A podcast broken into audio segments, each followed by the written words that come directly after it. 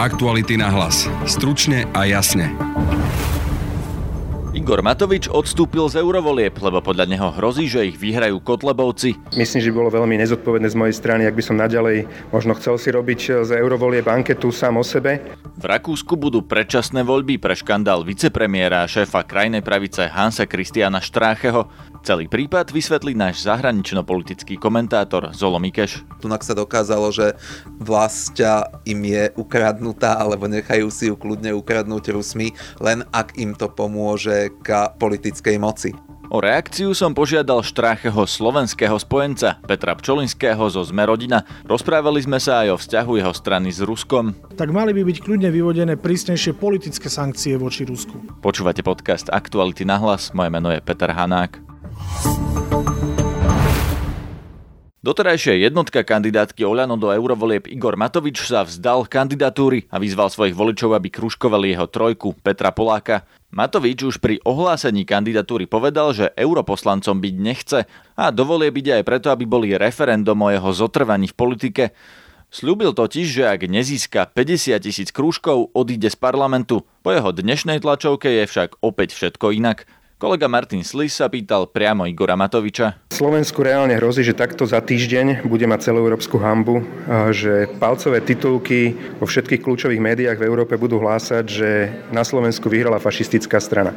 A za tejto situácie myslím, že bolo veľmi nezodpovedné z mojej strany, ak by som naďalej možno chcel si robiť z eurovolie banketu sám o sebe, ale treba urobiť správny krok, nielen teda populárny a som sa rozhodol vyzvať svojich voličov, ktorí chceli kružkovať mňa, aby kružkovali áno Róma, Petra Poláka na našej kandidátke, lebo si myslím, že to bude najlepšia odpoveď pre Európu, aby nad nami nezlomili palicu, aby si nemysleli, že sme čierna fašistická diera Európy, ale zároveň, že jednoducho je tu kopa ľudí, ktorí to myslia so Slovenskom úprimne. Toto sa nedalo ale robiť stále z pozície lídra kandidátky, pretože volič má k dispozícii dva preferenčné hlasy, čiže vy ste mohli povedať, že ak budete kružkovať mňa, kružkujte napríklad aj pána Poláka.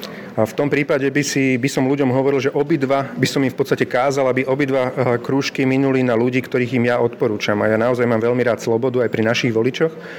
A, a preto takýmto spôsobom je to o tom, že hovorím, že vy, čo ste chceli kružkovať mňa, prosím, voľte Peťa a ten druhý úplne slobodne si vyberte niekoho ďalšieho z tých 12, čo tam zostávajú. A nie je to také trochu nefer možno voči ostatným kandidátom, že vy tu hovoríte o jednom konkrétnom kandidátovi, čiže o pánovi Polákovi a pri tých ostatných tak nejakých zhrnete do jedného vreca, že teda rozhodnete sa. Hovorím, politike môžete robiť populárne veci, ale aj správne. Vtedy, v tomto prípade možno niektorými to kandidáti môžu vyčítať na druhej strane od začiatku vedeli o tom, že ja budem sa snažiť robiť, podporiť vlastne Róma, ktorého považujem za znevýhodneného na tej kandidátke lebo bohužiaľ je, to jednoducho v nás, ale naši voliči sa ukázali v dobrom svetle už vo voľbách 2012, kedy ho zvolili do slovenského parlamentu, ale je to o mnoho férovejšie ako to, ak by som hovoril, kružkujte mňa a kružkujte Peťa. Vtedy by nezostával im žiaden ďalší krúžok. Vy ste vo februári povedali, že odstúpite, teda, že odídete z parlamentu, ak sa vám e, nepodarí získať 50 tisíc krúžkov v eurovoľbách. E, čo je teda s týmto vašim prísľubom z februára? Vzhľadom na to, že nekandidujem, tak e, ten, toto, túto frajerinu si nemôžem teda dovoliť, alebo si jednoducho neviem, neviem to odmerať. Samozrejme, že som cítil podporu od ľudí a som si veril, že by som tých 50 tisíc krúžkov dal. Dnes budem veľmi rád, ak tie krúžky skončia u Peťa Poláka. A nie je toto vlastne len hľadanie nejakej únikovej stratégie, že ste zistili, že nemáte na to, aby ste získali tých 50 tisíc kružkov, tak teraz ste sa rozhodli urobiť takúto unikovú stratégiu. Prieskumy, ktoré aj Focus zverejnil, tak akože mali sme tam viac ako 9% v eurovoľbách, že mali by sme výrazne viacej, ako sme mali v predošlých voľbách. Skôr sa to rysovalo, že by som tých 50 tisíc kružkov dal, ale čo by to osožilo, ak by sme mali iba titulky, že Slovensko je fašistická krajina a nemali by sme kompenzačný titulok, že ale Slovensko si dokázalo zvoliť Róma. Máte nejaký prieskum, ktorý ukazuje, že v eurovoľbách vyhrá LSNS? Prieskumy sa nemôžu zverejňovať, čiže poviem to inak. To, čo som videl minulý týždeň, hovorí, že je to naozaj reálna hrozba, že za týždeň takéto titulky v rámci európskych médií budú. V Rakúsku cez víkend padla vláda pre škandál podpredsedu vlády a šéfa krajne pravicovej strany Slobodný s krátkou FPE Heinze Kristiana Štrácheho. Pri mikrofóne mám zahranično-politického komentátora aktualit Zola Mikeša. Zolo, vitaj. Zdravím. Zolo, čo sa vlastne v Rakúsku tento víkend stalo? Stal sa škandál. V piatok uverejnili Süddeutsche a Spiegel článok, v ktorom je aj video, na ktorom je vidieť, ako Heinz Christian Strache a jeho politický súputník Johan Gudenus rokujú s bohatou Ruskou Aliou Makarovovou ktorá sa im zdôverila, že má nejaké špinavé peniaze od eh, svojho strýka, ruského oligarchu a spýtala sa ich, či by vedeli ako o nejakom vhodnom investovaní. Títo dvaja politici jej eh, samozrejme s radosťou poradili a poradili jej, aby kúpila Neue Kronenzeitung, ktoré by malo zabezpečovať eh, presadzovanie politických zájmov FPÖ a mm, zároveň, aby naliala tak pol milióna až 2 milióny eur do nadácie, ktorá akože nemá s ich stranou nič spoločné, ale v skutočnosti si z nej čerpajú uh, slobodný proste na predvolebnú kampaň. Celé sa to udialo pred voľbami v roku 2017, treba dodať. No a zase tá bohatá Ruska mala výmenou za túto finančnú pomoc dostať štátne zakázky v stavebníctve, ktoré dovtedy dostávala rakúska firma Strabag. Tieto štátne zákazky mali byť predražené, teda jej strýko si mal založiť firmu stavebnú a proste keď sa dostane Štrache do vlády, tak on potom zariadí, aby dostávala práve firma tohto bohatého ruského oligarchu predražené rakúske zakázky v stavebníctve na úkor rakúskej firmy. Následkom tohto odstúpil Štráche a padla vláda. Prečo padla vláda?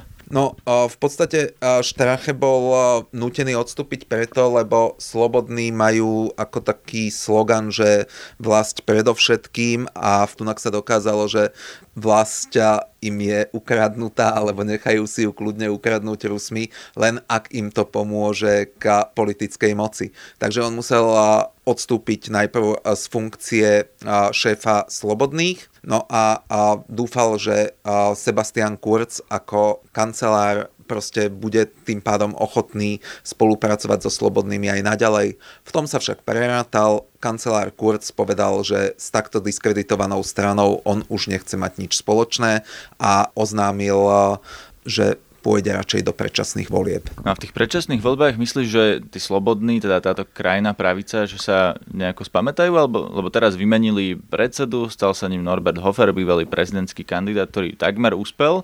Myslíš, že dokáže tú stranu zachrániť? Alebo že to už je tak zdiskreditovaná strana týmto škandálom, škandálom, že jednoducho skončia. Keďže voľby majú byť až niekedy v polovičke septembra, tak možno do týchto volieb z tohto škandálu nejak ako vycúvajú alebo proste podarí sa im zahľadiť stopy. Čo je však podstatné je, že sa im nepodarí zahľadiť tieto stopy vo voľbách do Europarlamentu, lebo tie sa konajú už za 3 dní a je nemožné takýto škandál v podstate akože vyžehliť za 3 dní. Aké to bude mať dôsledky pre tie európske krajine pravicové strany? Lebo vieme, že oni sa spojili, aj títo rakúsky slobodní sa spojili s Marine Le Penovou, so Salvinim v Taliansku, ich spojencom na Slovensku je Sme rodina, minulý týždeň tu mali konferenciu.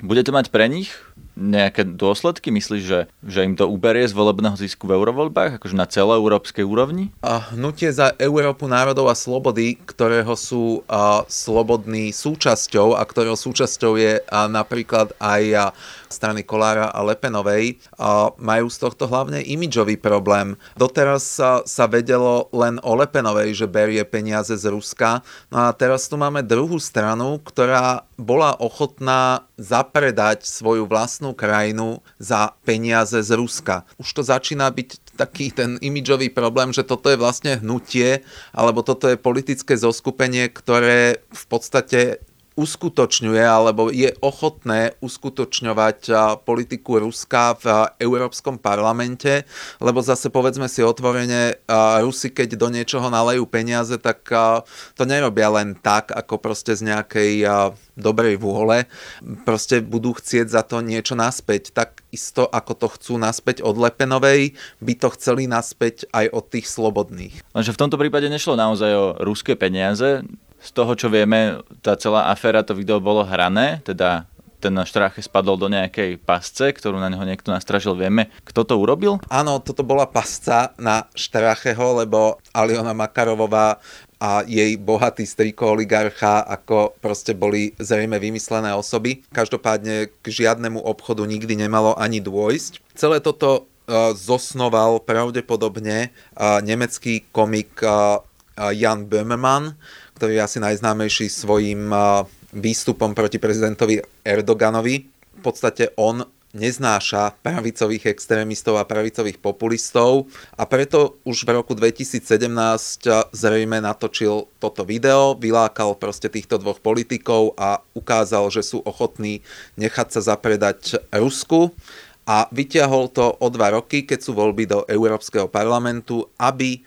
a pravicoví extrémisti proste utrpeli čo najviac škody práve tam, kde môžu najviac škodiť. To jest v Európskej únii. Treba k tomu ešte teda dodať, že ani Böhmermann sa k tomu nepriznal, ani Süddeutsche Zeitung a Spiegel, ktoré video uverejnili, nepovedali, že im to dal Böhmermann, ale viaceré európske médiá o tom vážne špekulujú a je niekoľko náznakov, že to Böhmermann spravil.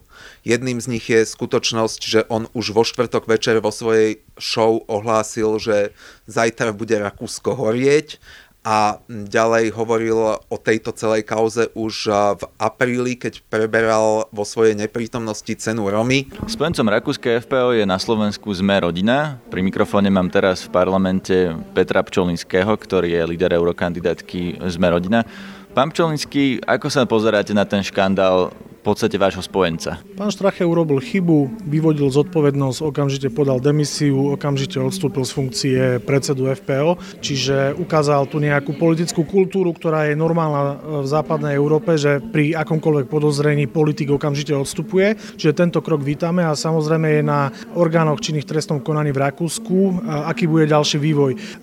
My naďalej v rámci Hnutia národov a slobody v novovznikajúcej frakcie naďalej spolupracujeme ako komunikujeme a jednoducho ide o zlyhanie jednotlivca, nie e, o zlyhanie celej frakcie. Čiže nech si to v Rakúsku vyriešia a ja hovorím vždy, padni komu padni. Nehovorí to trochu aj o tom, že ľudia z tejto či už frakcie, lebo vieme, že aj iní sú podporovaní Ruskom, že, že sú náchylní podstate nechať sa kúpiť Rusmi? No opakujem, že ide o zlyhanie jednotlivca, nie o zlyhanie celej frakcie, čiže nech si to vyriešia rakúske orgány, čiže v trestnom konaní. E, zodpovednosť politická bola vyvodená okamžite v ten deň a teraz je na Rakúšanoch, aby si to vyriešili aj trestnoprávne. Či toto nie je jeden prípad? Napríklad vieme, že Putin tancoval na svadbe ich ministerky, čo teda rozhodne nie je v Európe obvyklé. Vy sa na to nepozeráte s nejakým podozrením, alebo neprekáže vám to, že, že tá strana má väzby na Putinov režim? Ja môžem povedať aj iné príklady. Napríklad kresťanský demokrat z e, Talianska Mario Andreotti bol obvinený zo spolúčasti e, spoluobjednávky vraždy novinára. Poslanec za Kurcovú stranu, za ľudovcov, e, takisto súčasť frakcie ľudovcov bol odsudený za korupciu, čiže za zlyhanie jednotlivcov nemôžete odsudzovať celú frakciu. Rozumiem, ale Putin na svadbe ministerky asi nie je zlyhanie jednotlivcov jednotlivca. Pýtam sa na väzby tejto frakcie na Rusko. To, že e, daná ministerka v Rakúsku si pozvala Putina na svadbu, nie je rozhodnutie kolektívneho orgánu, ale rozhodnutie jednotlivca pochopiteľne to musí byť v súlade s politikou strany. Čo, pozvanie na svadbu s politikou strany, čo to má s tým spoločné? No, ak ide o ruského prezidenta, Vladimíra Putina v čase, keď má Európska únia sankcie voči Rusku, tak zrejme je to podozrivé, nie? Ja by som nebol trošku v tomto schizofrenik ako, eh, ako mnohí iní, pretože keď sa bavíme o sankciách, treba si uvedomiť, že tu máme dvojaký meter, kým na jednej strane sa tvárime, že sú tu nejaké sankcie, na druhej strane Nemecko veselo obchoduje s Ruskom a hají si svoje obchodné záujmy a hají si svoje firmy. Čiže o sankciách eh, sa nemusíme ani baviť, pretože tie sankcie reálne v praxi nefungujú a každý si robí čo chce. Ja sa pýtam, či strany, e, ktoré sú vo vašej frakcii, nie sú náchylné na na vlastne protieurópsku činnosť v prospech Ruska? Skúste definovať protieurópsku činnosť, lebo ja som nezachytil, aby strany, ktoré sú vo frakcii, mali... Je to brzdenie silnejšej Európy, je to brzdenie integrácie, je to to, čo vyhovuje ruským záujmom, teda slabšia Európa. Pán reaktor, máte trošku skreslené informácie, pretože všetky strany v rámci uh, novoznikajúcej frakcie Hnutia národov a slobody sú za zotrvanie v Európskej únii, sú za integráciu o ďalšie krajiny, o rozširovanie Európskej únie. My len hovoríme, že chceme Európsku úniu reformovať, nie ju zbúrať, čiže máte trošku skreslený pohľad na uh, politiku frakcie. Sme rodina nie je proruská strana? No to nemyslíte vážne túto otázku. Pýtam sa. No to nemyslíte vážne túto otázku. Takže ako na ňu odpovedáte? No som vám na ňu myslím, že odpovedal jasne, akože nenemáte sa, ale odtiaľ potiaľ nás označovať za nejakú proruskú stranu, to, to nechcem vás uraziť, ale to je naozaj trošku začiarov. Ja vás za ňu neoznačujem, ja sa pýtam, že ako sa definujete v tejto oblasti. Ak vaši spojenci na európskej úrovni spolupracujú s Ruskom a napríklad taká Lepenová veľmi otvorene, tak sa pýtam, aký je váš postoj k Rusku. Čo sa týka našej strany, my celý čas hovoríme, že máme hajiť záujmy Slovenska a máme mať dobré vzťahy aj na východe, aj na západe. To ale neznamená, že sa máme pchať do zadku v Moskve, ako to robí pán Danko a tiež to neznamená, že sa máme pchať do zadku na západe, ako to robí napríklad strana Smer alebo ďalšie strany z radov opozície. My hovoríme, že tie vzťahy majú byť vyvážené aj na jednu stranu, aj na druhú stranu a určite nemáme so sklopenými ušami nami chodiť do Moskvy, alebo chodiť do Washingtonu, alebo chodiť do Bruselu. Jednoducho naša pozícia je byť hrdým členom Európskej únie a ten hrdý člen by si mal, by si mal jednoducho vydobiť nejaký rešpekt a nejakú úctu. A nebyť nejakým lokajom, či už západu alebo východu. Čo to znamená v praxi napríklad na Ukrajine? Je Krym okupácia Ruskom alebo východná Ukrajina? Na to som už niekoľkokrát odpovedal, že anexia Krymu nie je v poriadku a jednoducho po Európska únia, keď vidí, že ekonomické sankcie voči Rusku nezaberajú, respektíve sa nedodržiavajú, tak mali by byť kľudne vyvodené prísnejšie politické sankcie voči Rusku za anexiu Krymu. Čo myslíte politickými sankciami voči Rusku? Napríklad môžeme rozšíriť zoznam, sankčný zoznam jednotlivých členov vlády alebo poslancov zamestnancov alebo podnikateľov. Európska únia by mohla viac politicky pritlačiť, pretože ešte raz opakujem, ekonomické sankcie nefungujú. Vidíme, že Nemecko veselo obchoduje ďalej s Ruskom, nič sa nedeje, čiže nemá, nemajú zmysel tieto sankcie. Skôr sa bavíme o tom, ako politicky Európska únia by mala zatlačiť na Rusko. Ste za prijatie Ukrajiny do Európskej únie? Ukrajina nie je v stave ani najbližších 20-30 rokov stať sa členom Európskej únie. Samozrejme, bolo by dobre, keby Ukrajina patrila medzi vyspelé krajiny, pretože je to náš najbližší sused, ale Ukrajina je v stave, že reálne najbližších 20-30 rokov nebude v stave splniť maastrichtské kritéria, aby sa stala členom Európskej únie. Má podľa vás Rusko nejaké právo zasahovať do diania na Ukrajine? Je to jeho najbližší sused, čiže je, je logické, že si tam rieši svoje vlastné geopolitické záujmy. Ja si myslím, že každá krajina má právo na seba určenie, každý národ má právo na seba určenie a každá krajina má právo právo určovať si svoju politiku a zasahovanie iných štátov do politiky susedného štátu nikdy nie je v poriadku. Či je to Rusko, či sú to Spojené štáty, či je to ktokoľvek, jednoducho e, v poriadku to nie je. Ale rozumiem tomu, že Rusko ako svetová superveľmoc rieši si svoju politiku so svojimi susedmi a nerieši si ju práve najlepšie. To je z dnešného podcastu všetko. Nájdete nás cez Spotify a podcastové aplikácie a na facebookovej stránke podcasty Aktuality.sk. Na dnešnej relácii sa podielali Martin Slis a Zolo Mikeš. Zdraví vás Peter Hanák. Aktuality na hlas. Stručne a jasne.